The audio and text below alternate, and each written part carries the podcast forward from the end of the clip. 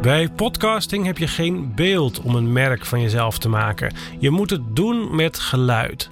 En het geluid dat over het algemeen het meeste in een podcast voorkomt, is het geluid van stemmen.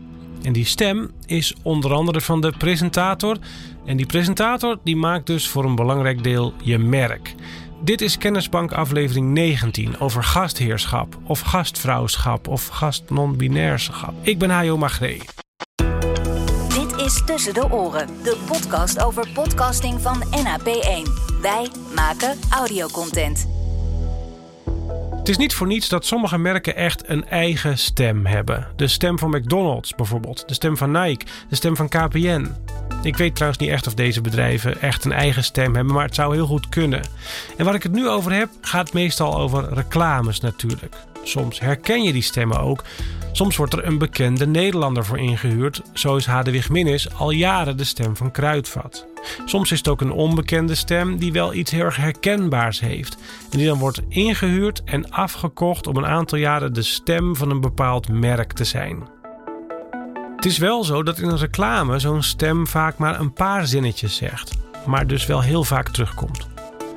In een podcast is zo'n stem veel langer aan het woord. Daarom kun je daar ook eigenlijk niet een stem voor boeken zoals je die boekt voor een reclame. Het is een heel ander vak omdat podcasts zo intiem zijn, er wordt wel gezegd het zit letterlijk tussen je oren, is die stem dus heel belangrijk voor je merk. Die stem is je podcast, zou je kunnen zeggen.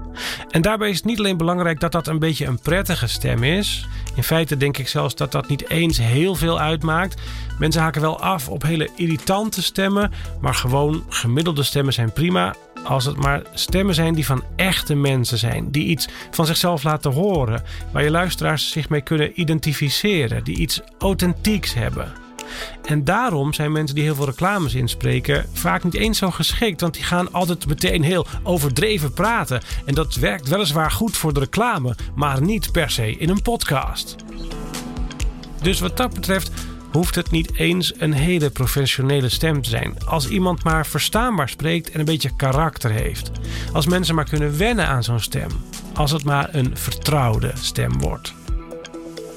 En hoe zet je zo'n stem nou in voor de branding van je podcast? Nou, door elke aflevering dezelfde presentator te laten horen. Want die presentator is de afzender en de afzender moet elke keer dezelfde zijn als je aan die herkenbaarheid wil werken, als je aan je merk wil werken. Dit verhaal had ik een keer aan een opdrachtgever verteld. En die zei: Tja, maar nou heb ik allemaal afdelingen over het hele land. Heel groot bedrijf. En in al die steden, in die kantoorgebouwen, worden podcasts gemaakt door steeds andere mensen. Maar we publiceren ze wel op één kanaal. Hoe kan ik dan zorgen dat dat steeds dezelfde stem is? Nou, er zijn een paar trucjes voor, eigenlijk twee. Je kunt om te beginnen natuurlijk de vorm zo veranderen dat je altijd storytelling podcasts doet. Met een voice-over die de boel aan elkaar praat. En dan laat je de makers op die afdelingen in het land dat script schrijven, maar je vaste stem leest dat script in.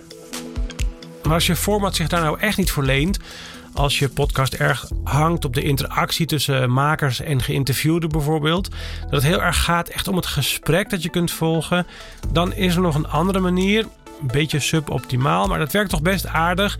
En dat is dat je dezelfde presentator steeds wel de deur laat open doen. Dus als Pieter steeds de host is van je podcast, dan maakt het niet zoveel uit of de mensen in Limburg of in Delfzijl aan het woord zijn voor die aflevering. Dan laat je Pieter altijd eerst wat zeggen. Je laat hem de deur open doen. Dus zoiets als, uh, dames en heren, welkom bij podcast aflevering 21. Je gaat nu luisteren naar een aflevering die gemaakt is door onze collega's in Alkmaar. En vervolgens hoorde je luisteraars dan de aflevering die gemaakt is uit Alkmaar met de Alkmaarse makers. En helemaal aan het eind komt je host Pieter dan nog een keer terug om de podcast af te ronden. Dat is een manier om dat op te lossen. Gastheerschap. Daar ging dit over. Kies dus steeds zoveel mogelijk voor dezelfde presentator van je podcast. Of presentatoren trouwens, als je een chatcast maakt. Dezelfde hoofdpersonen. Dat was het. Je kunt de informatie uit deze aflevering ook terugvinden in de podcast Kennisbank op onze website. Dit was Tussen de Oren van NAP1. Wij maken audiocontent. NAP1.nl